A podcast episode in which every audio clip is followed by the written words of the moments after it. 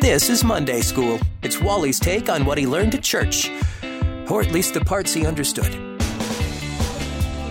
So this week we talked about the importance of emphasizing prayer in our lives. And Paul, the guy who wrote large chunks of the New Testament, gives us a great tutorial. See, Paul's in prison and he's writing this letter to the church at Ephesus, which is where the book of Ephesians comes from in the Bible. And he's telling them about the importance of prayer. And then get this, he asks them to pray for him. But not that he'll be released from prison, but rather that he would have the strength to proclaim the gospel fearlessly. And like for me, if I was him, I'd be asking for a, a prayer for a better lawyer. Uh, you know, I'd be asking for a tool to break me out of jail, or at least a comfy bed. Something, yeah. yeah but but prayer, uh, the prayer that Paul prayed was for boldness, and that's because he shifted his perspective and realized it wasn't all about him or about his needs. And so, learning to look at life through that lens is a game ch- changer. And so, uh, it also illustrates, you know, why prayer is so important. So, th- here's a couple reasons that we talked about. Prayer keeps us connected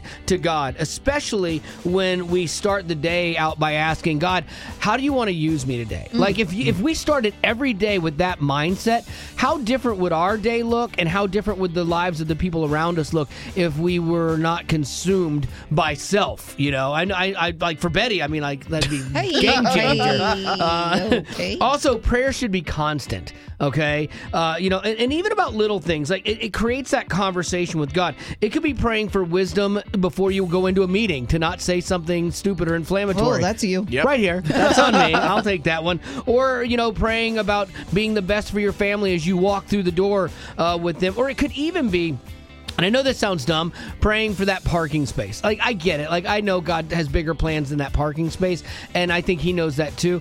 But the habit is what God's looking for about bringing everything to Him constantly, mm-hmm. you know, and keeping so, the relationship open. Exactly. And so if it starts from that place, mm-hmm. then ultimately that's still a, a good thing because you're keeping consistent communication uh, with God and praising God, you know. And so prayer changes our perspective, and that's because it takes our focus off of our problem and puts it on God. And the more we focus on God, the more we will become like Him. And so there you go. That's your Monday school for today.